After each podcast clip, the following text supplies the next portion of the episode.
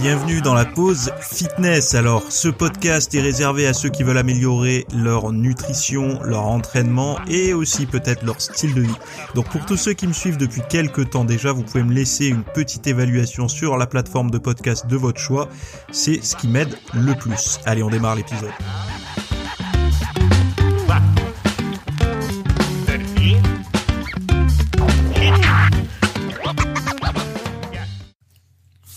Et salut à tous, j'espère que vous allez bien. Donc euh, normalement le son devrait commencer à s'améliorer pour les podcasts. Ça y est, j'arrive à réduire légèrement la résonance dans le nouveau studio d'enregistrement là.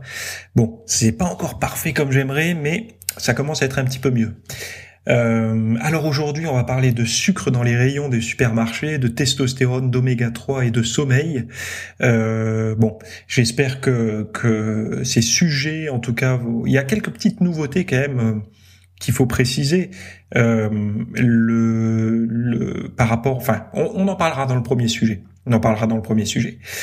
Sinon, si vous avez suivi un petit peu votre boîte mail euh, ce week-end, vous avez probablement dû voir le, le ce que j'ai sorti, donc la fin des régimes qui échouent, 15 erreurs cruciales à éviter. Euh, c'est bon, bah voilà, c'est un cours sur les, les, les, problématiques au régime, etc. Euh, vous avez, comment dire, beaucoup, beaucoup, beaucoup de contenu euh, sur les régimes qui existent aujourd'hui. Enfin, je pense que il doit y avoir peut-être euh, une dizaine de bouquins sur les régimes qui sortent euh, chaque mois. Euh, vous avez des magazines qui publient des gros titres sur le nouveau régime machin, etc. Et c'est vrai que ça, je peux comprendre que ça devient compliqué. Alors déjà pour le grand public, euh, il faut oublier, eux, ils sont tout à fait perdus pour eux euh, maigrir. Demandez autour de vous par curiosité euh, à des amis euh, si si tu si si tu devais recommander à quelqu'un de maigrir, ce serait quoi les conseils que tu lui donnerais? C'est toujours intéressant de poser ce genre de questions. Les gens vont dire, bah, t'arrêtes les sodas, le sucre, les choses comme ça, le gras, et puis tu cours. Ce qui n'est pas faux, hein, ce qui est une, ce sont des bons conseils de base, mais finalement, euh, ce qui marche le mieux euh, en termes de vente de magazines, de, bouquins et tout sur les régimes, c'est toujours des trucs qui vont à l'encontre, à l'encontre, en tout cas qui sont différents euh, de ces notions de base. C'est-à-dire que il n'y a pas le bouquin. Imaginez un bouquin qui s'appellerait Maigrir grâce à la course à pied, le régime restrictif sans graisse et sans sucre mais personne l'achète en fait parce que les gens ça leur donne pas envie. Et ce qu'ils ont envie de savoir c'est euh, euh, euh, apprenez à maigrir en faisant du sport assis sur une chaise. Parce que rigolez pas il y a, y a un livre qui qui est pas loin du titre que je viens de donner là maigrir assis sur une chaise vous tapez ça vous trouverez les mots clés et apparemment ça marcherait. Enfin ça marcherait selon les auteurs Bref, euh, alors moi, le, le, ce que j'ai, ce dont j'ai parlé, c'est l'art de manger consciemment, de comprendre la notion du MBIT, donc euh, sur la, la, méthode, comment elle peut être euh, changer le rapport à la nourriture. Le, le but en fait, c'est pas ce qu'on mange, mais déjà la, la, façon dont on se comporte face à l'alimentation. Euh, je pense que là, moi, je viens de traverser, par exemple, je vais vous raconter un peu ma vie. Je viens de traverser une période euh, qui est dans l'échelle du stress. Donc il y a plein de, de, de, de grades dans l'échelle du stress. Vous avez le deuil, euh, une séparation amoureuse, un divorce, etc. Et un licenciement également. Et assez proche du haut de, de, de l'échelle, vous avez les déménagements. Donc changer de lieu de vie, etc. C'est relativement stressant et je peux vous le dire, c'est quand même, même avec une bonne organisation et tout ça, ça reste une étape. Euh, voilà, il y a un état des lieux entrée, sortie, les déménagements, les cartons, pas abîmer ses meufs. Enfin bon, bref, il y a des problèmes plus graves dans le monde, je le sais, mais ça reste quand même relativement stressant. Hein. C'est une forme de stress, même si j'en suis à mon, je crois, dixième, euh, neuvième ou dixième déménagement, sans compter tous ceux que j'avais fait avec mes parents. Hein. Euh, donc ça commence à faire beaucoup. Et donc je suis quand même, rodé, mais euh, quand on est stressé, donc euh, pour un déménagement, pour une rupture, pour un deuil, etc., on va avoir tendance, ou même euh, au niveau professionnel, on va avoir tendance à avoir des comportements alimentaires différents. Et moi-même, j'ai remarqué que euh, il fallait très rapidement que je trouve une routine rapide à faire pour manger sainement, parce que quand vous avez euh, euh, dans vos cartons euh, tout, toute votre vaisselle, etc., tous vos, vos, vos, équipements de cuisine et tout, ça devient compliqué de faire ces petits plats euh, sains qu'on a l'habitude de faire. Donc je m'étais mis à l'avance, je m'étais dit tiens, qu'est-ce que je peux faire de sain avec juste une poêle, une casserole, deux assiettes et voilà. Et en fait, euh, tu sais, j'en parlais dans ma newsletter, mais ça a été très souvent. Euh, alors, je, je, tournais avec trois riz, donc riz basmati, riz complet et riz noir. C'est des, ce sont des riz que j'aime bien pour les glucides. J'avais également des, des pâtes de lentilles euh, corail 100% là. Euh, j'avais euh, beaucoup de poissons surgelés et des boîtes de poissons également pour dépanner. Et après, euh, légumes, c'était haricots verts, brocolis et salade verte. Et en fait, j'ai tourné qu'avec ça pendant toute la période où justement les, les mes cartons, enfin beaucoup de mes ustensiles étaient en carton. Ça me permettait de pouvoir faire des cuissons relativement simples. Hein. Vous faites bouillir de l'eau pour, pour le riz et, les légumes à la limite, ou alors des fois les légumes je les faisais revenir à la poêle. Et voilà. Mais on a, on, on, se rend bien compte que le stress, parce que si on se laisse aller, si on ne prépare pas des situations comme ça, qu'est-ce qui va se passer? On va s'arrêter sur le bord de la route, euh, prendre un, un fast-food, une pizza, euh, ou aller vite fait euh, dans le, la grande surface du coin prendre des sandwichs triangles et tout. Et là, euh, la problématique, c'est même si, selon la source de stress que vous avez, ça peut différer, mais si jamais ça dure trois semaines, un mois, ben pendant trois semaines, un mois, vous mangez mal, donc votre physique se dégrade, et si votre physique se dégrade, ça devient d'autant plus difficile de s'y remettre après. Et en fait, j'avais envie d'étudier justement ces comportements et euh, d'éviter certains pièges, euh, de donner des, vrais conseils, euh, ben, un peu comme je viens de donner là, mais des trucs vraiment pratiques au quotidien. Et ben voilà, si ça vous intéresse, je vous ai mis le lien là dans les notes du podcast pour aller pour aller regarder ça. Ceci étant dit, on va démarrer avec le premier sujet. Donc au Mexique, l'étiquetage alimentaire commence. Alors vous savez qu'au Mexique, il y a beaucoup de problèmes d'obésité, surtout d'obésité infantile. Hmm. Désolé, je bois mon café en même temps. Et en fait, le, le cette, euh, alors le gouvernement, donc je vais vous lire hein, ce que j'ai récupéré. Donc le Mexique confronté à une prévalence élevée d'obésité, notamment chez les enfants, d'environ 35%, donc a mis en place un système d'étiquetage nutritionnel pour sensibiliser le public au danger de la surconsommation d'aliments transformés. Et donc Marion Nestlé, qui n'a pas, je pense pas de lien avec la société Nestlé, hein, professeur de nutrition à l'université de New York, souligne que les industriels cherchent des moyens de contourner cette réglementation. Donc les autorités sanitaires mexicaines exigent des fabricants qu'ils apposent des octogones noirs sur les produits trop gras, trop sucrés ou trop salés, similaires au Nutri-Score en France. Et sur le terrain, Marion a observé que la moitié des produits portent des avertissements concernant l'excès de sel, sucre, graisse saturée, etc. De plus, euh, les produits destinés aux enfants ne peuvent plus afficher des personnages de dessins animés. Vous savez, comme sur les paquets de céréales, vous avez le tigre, euh, le singe, etc. Ben ça, ils peuvent plus le faire. Et il faut mettre également un étiquetage d'avertissement. Et cependant, certaines entreprises tentent de masquer ces étiquettes en magasin. Malgré ces tentatives, l'efficacité des avertissements semble évidente, car les entreprises agroalimentaires résistent activement à ces nouvelles réglementations. Donc en fait, il y avait des photos là dans l'article euh, que vous pourrez trouver sur lanutrition.fr. Euh, il y avait, ils ont mis des clichés où vous voyez les bouteilles de soda euh, qui sont mises en rayon d'une certaine manière pour que le l'octogone noir euh, qui signale que c'est un produit entre guillemets trop su. Alors ils disent pas malsain. Hein. C'est toujours la même chose, c'est que le mot malsain, ils veulent surtout pas que ça soit dans le vocabulaire associé à l'aliment. Mais euh, trop gras, trop sucré ou trop salé, c'est toléré, on va dire, c'est tolérable, je pense, pour l'industrie, parce qu'ils ont plus le. Au bout d'un moment, il faut quand même qu'ils acceptent certaines choses, hein, certaines vérités. Mais de dire malsain, je pense que là, euh, on tomberait presque sous le coup de la loi si on disait qu'un aliment comme ça était malsain. Et bon, bref, ils avaient organisé les bouteilles de manière à ce que les octogones n'apparaissent pas. Et bon, voilà quoi. Et en fait, ils devaient même, euh, s'il y avait par exemple, euh, vous, vendez des paquets de céréales, il y a, y a un singe ou un renard ou je sais pas quoi euh, sur le sur le truc en dessin animé là qui, qui donne envie à l'enfant de d'avoir le le paquet de céréales eh bien, euh, si vous êtes une société comme ça, que vous fabriquez ça, que vous aviez des stocks à écouler, vous pourriez justifier, mais attendez, vous pouvez au moins euh, écouler les stocks qu'on a, on a imprimé euh, encore pour toute cette année. Ils ont dit, ok, mais par contre, la, utilisez-les, mais faut les masquer avec un sticker blanc sur le dessin animé. Et enfin sur le dessin. Et j'ai trouvé ça, ils poussent vraiment le truc, ils vont loin, quoi. Ils ont une stratégie pour tout, quoi. Mais des fois, je me demande si quand il y a des directives qui sont prises comme ça et qui sont assez, parce que de, mettre le sticker, il, aurait pu avoir une tolérance pour finir les paquets déjà imprimés. C'est des fois, je me dis, est-ce que dans les décideurs politiques, il n'y a pas eu un, des décideurs euh, ou plusieurs qui ont été concernés directement par les effets de la bouffe euh, trop grasse, trop sucrée, trop sucrée, trop salée, quoi. Donc, euh, ou eux directement, ou leurs enfants, et du coup, ça devient leur cheval de bataille, quoi. Bref, en tout cas, c'est qu'un point de vue, mais c'est vrai que je pense qu'il y a beaucoup de sujets de société qui nous concernent tous, et on se dit mais pourquoi c'est pas traité, on comprend pas. Pourtant, il y a, c'est évident, il y a des problèmes, etc on se dit mais si ça arrivait à ceux qui décident, peut-être que ça avancerait plus vite.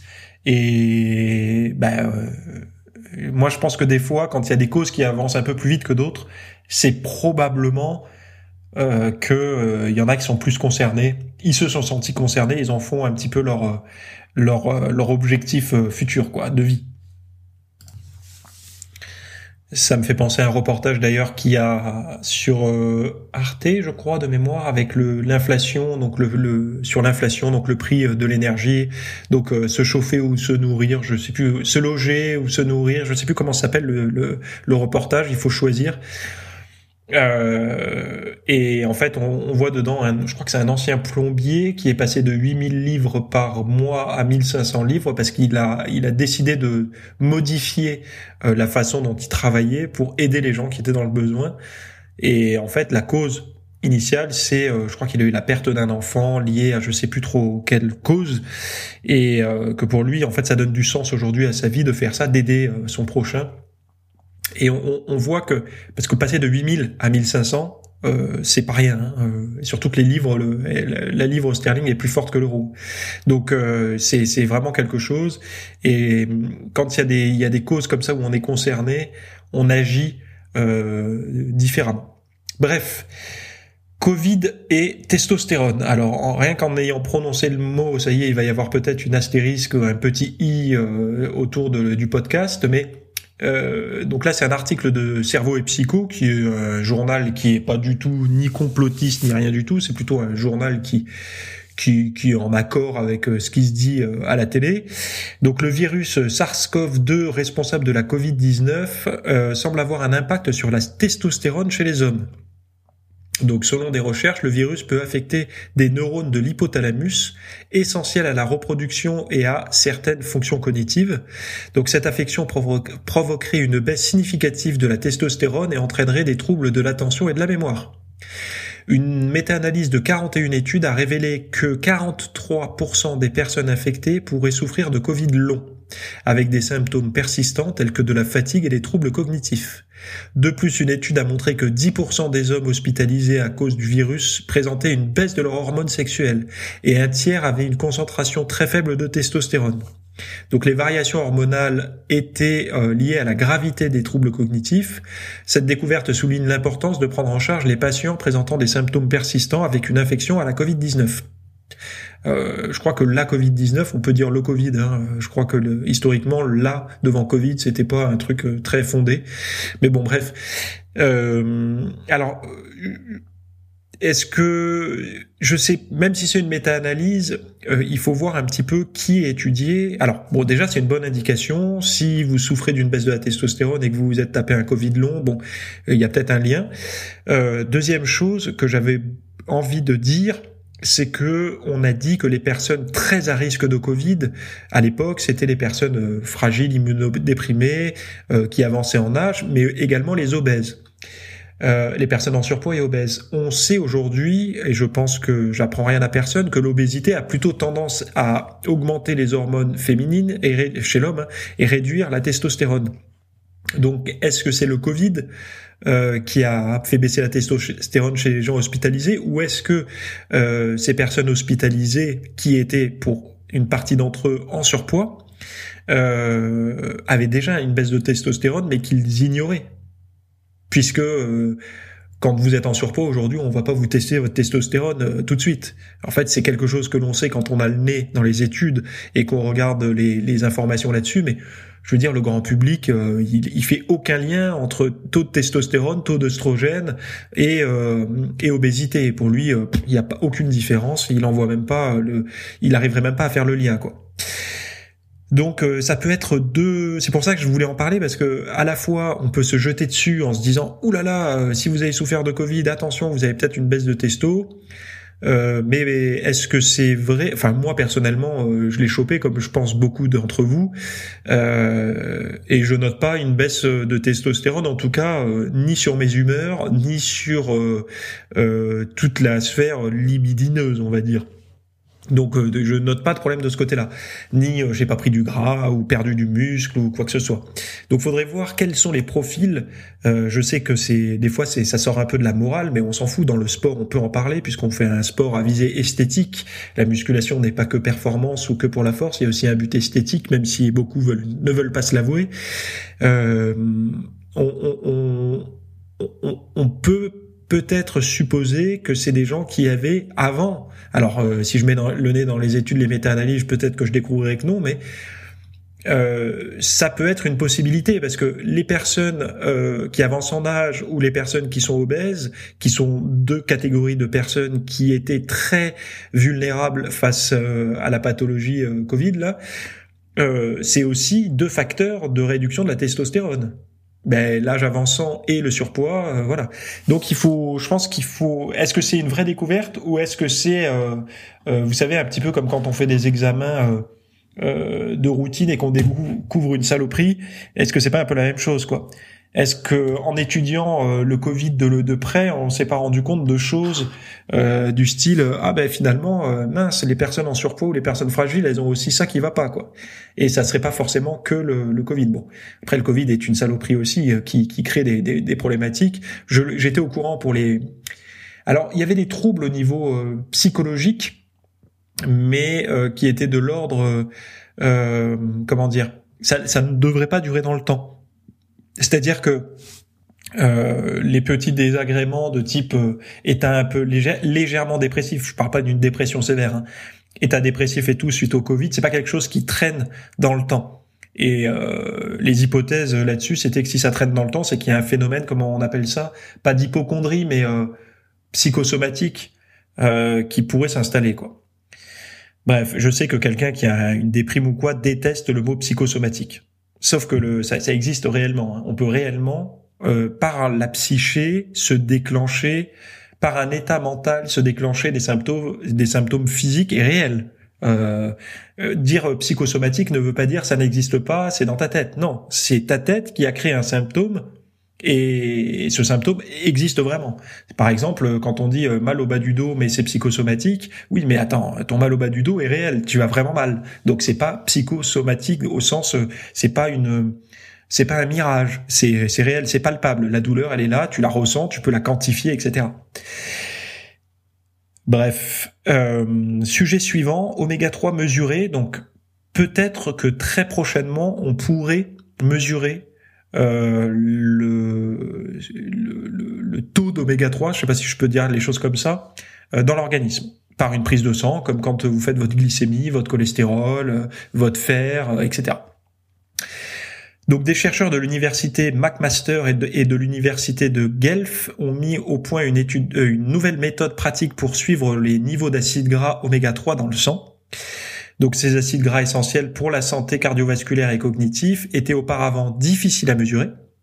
Donc deux acides gras oméga 3 clés, donc le PA et le DHA, proviennent principalement de sources telles que le poisson et les compléments alimentaires. Et le manque d'oméga 3 est lié à des risques cardiovasculaires, à de l'inflammation, à de la dépression, à d'autres problèmes de santé.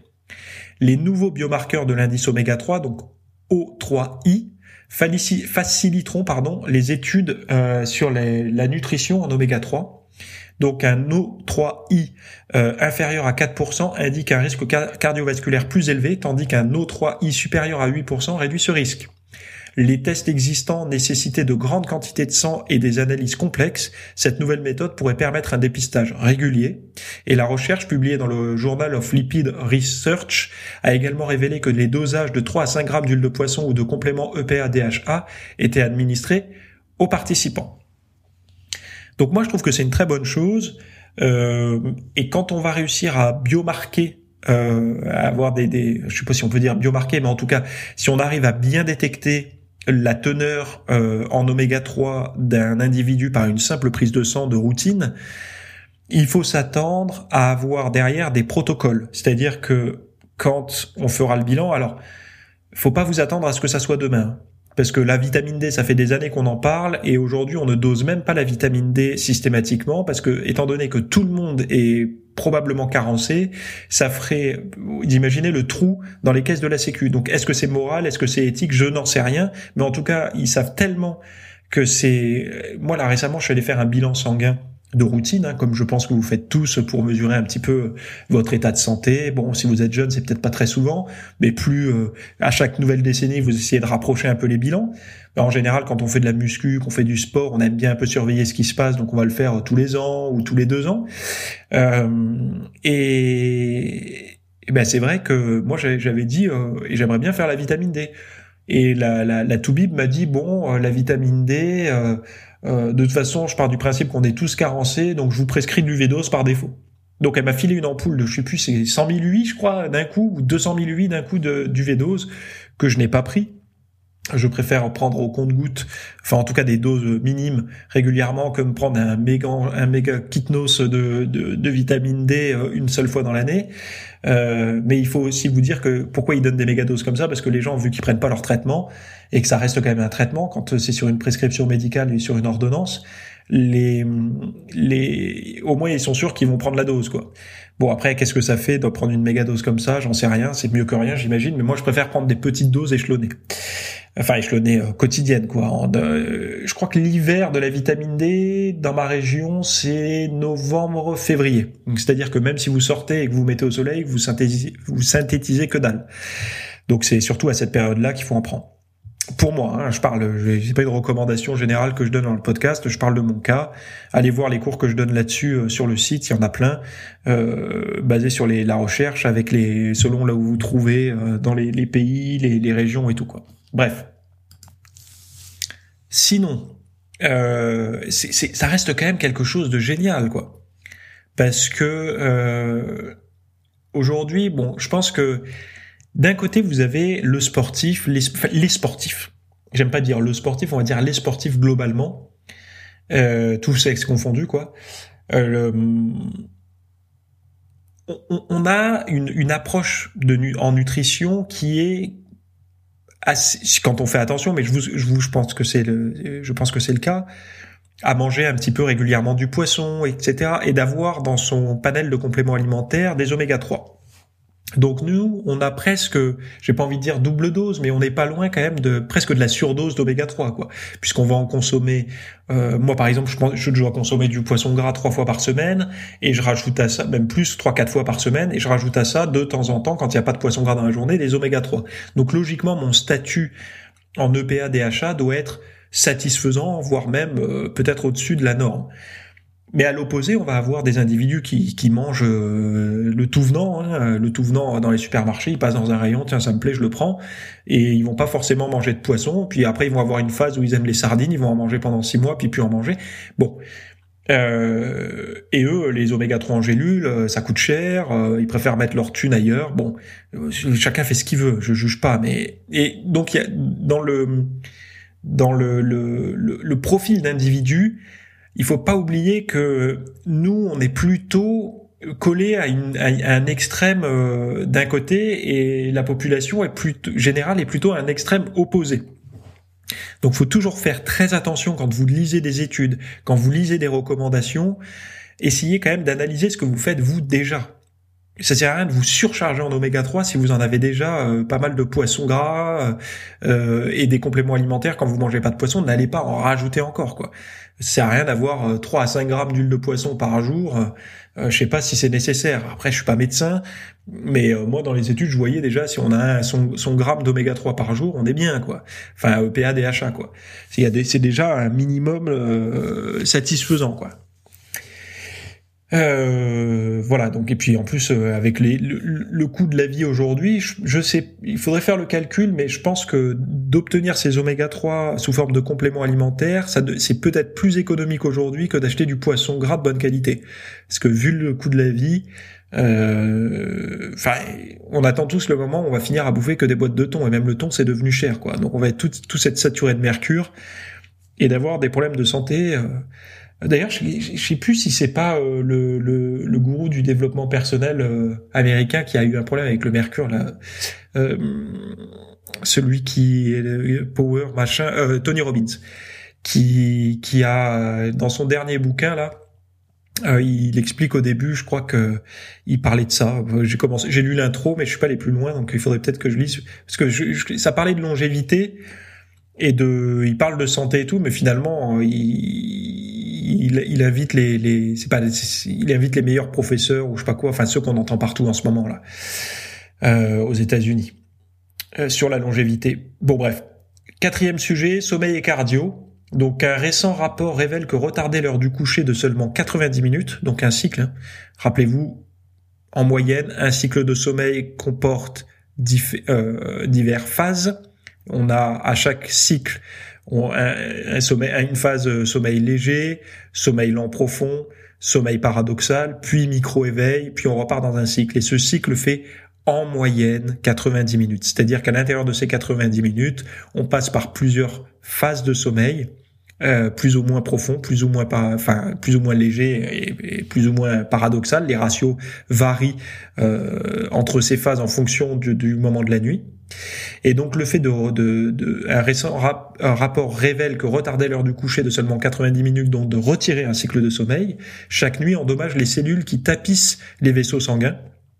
Donc c'est épithélial, je crois, on appelle ça comme ça, renforçant l'hypothèse que le manque de sommeil est lié à la santé cardiaque. Donc environ un tiers des Américains dorment habituellement seulement 5 à 6 heures par nuit, au lieu des 7 à 8 heures recommandées. Donc euh, cette légère privation chronique de sommeil pourrait augmenter le risque de maladie cardiaque plus tard dans la vie. Donc sur le moment, euh, on est tous euh, Emmanuel Macron, je dors pas beaucoup, je suis performant et tout. Sauf que plus tard dans la vie, c'est maladie cardiaque à l'horizon. Une étude de Columbia sur des femmes a montré qu'après seulement six semaines de sommeil réduit, les cellules de nos vaisseaux sanguins sont inondées d'oxydants nocifs. Contrairement aux cellules bien reposées, les cellules privées de sommeil ne parviennent pas à activer les réponses antioxydantes pour éliminer ces molécules destructrices.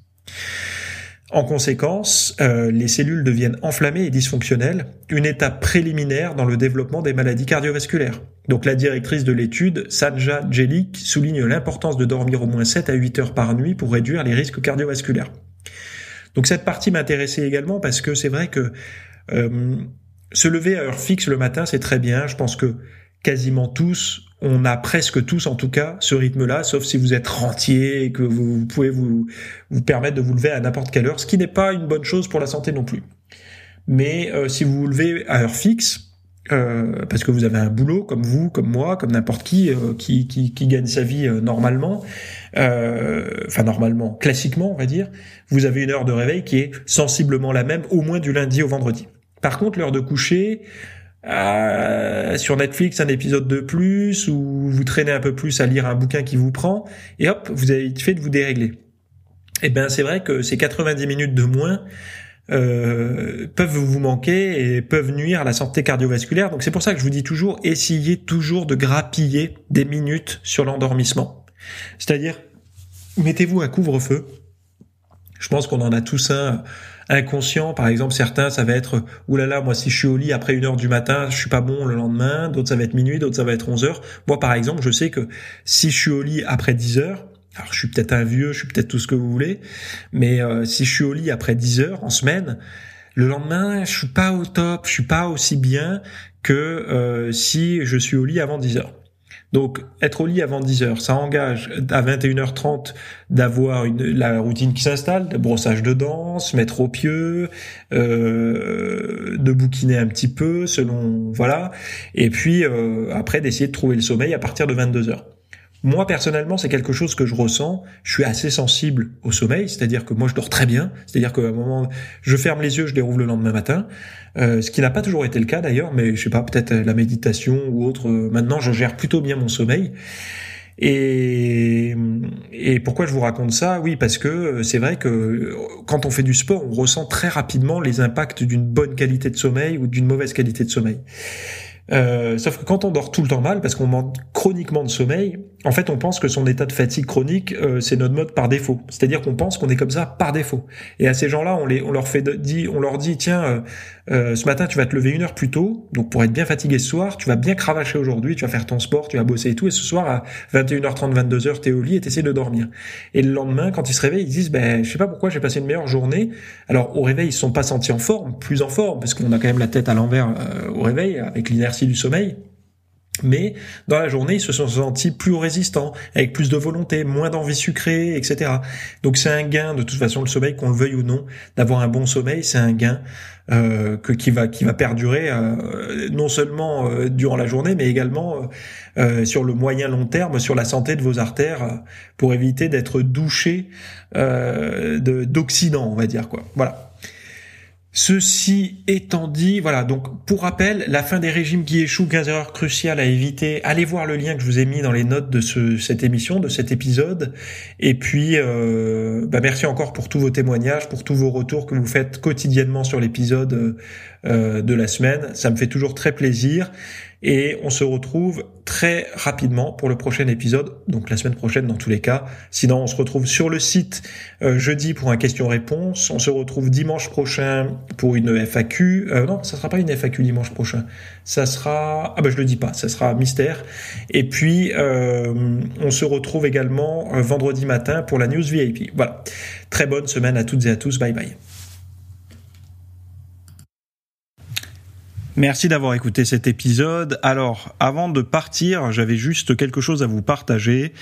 Euh, c'est vrai que euh, vous avez peut-être des temps morts à meubler, euh, que ce soit des temps de trajet dans les transports en commun, du cardio un petit peu long sur sur un tapis de course, ou alors tout simplement envie de de remplacer les programmes que vous avez la, la soirée pour de l'apprentissage. Vous êtes peut-être adepte des émissions, des documentaires, des reportages, etc.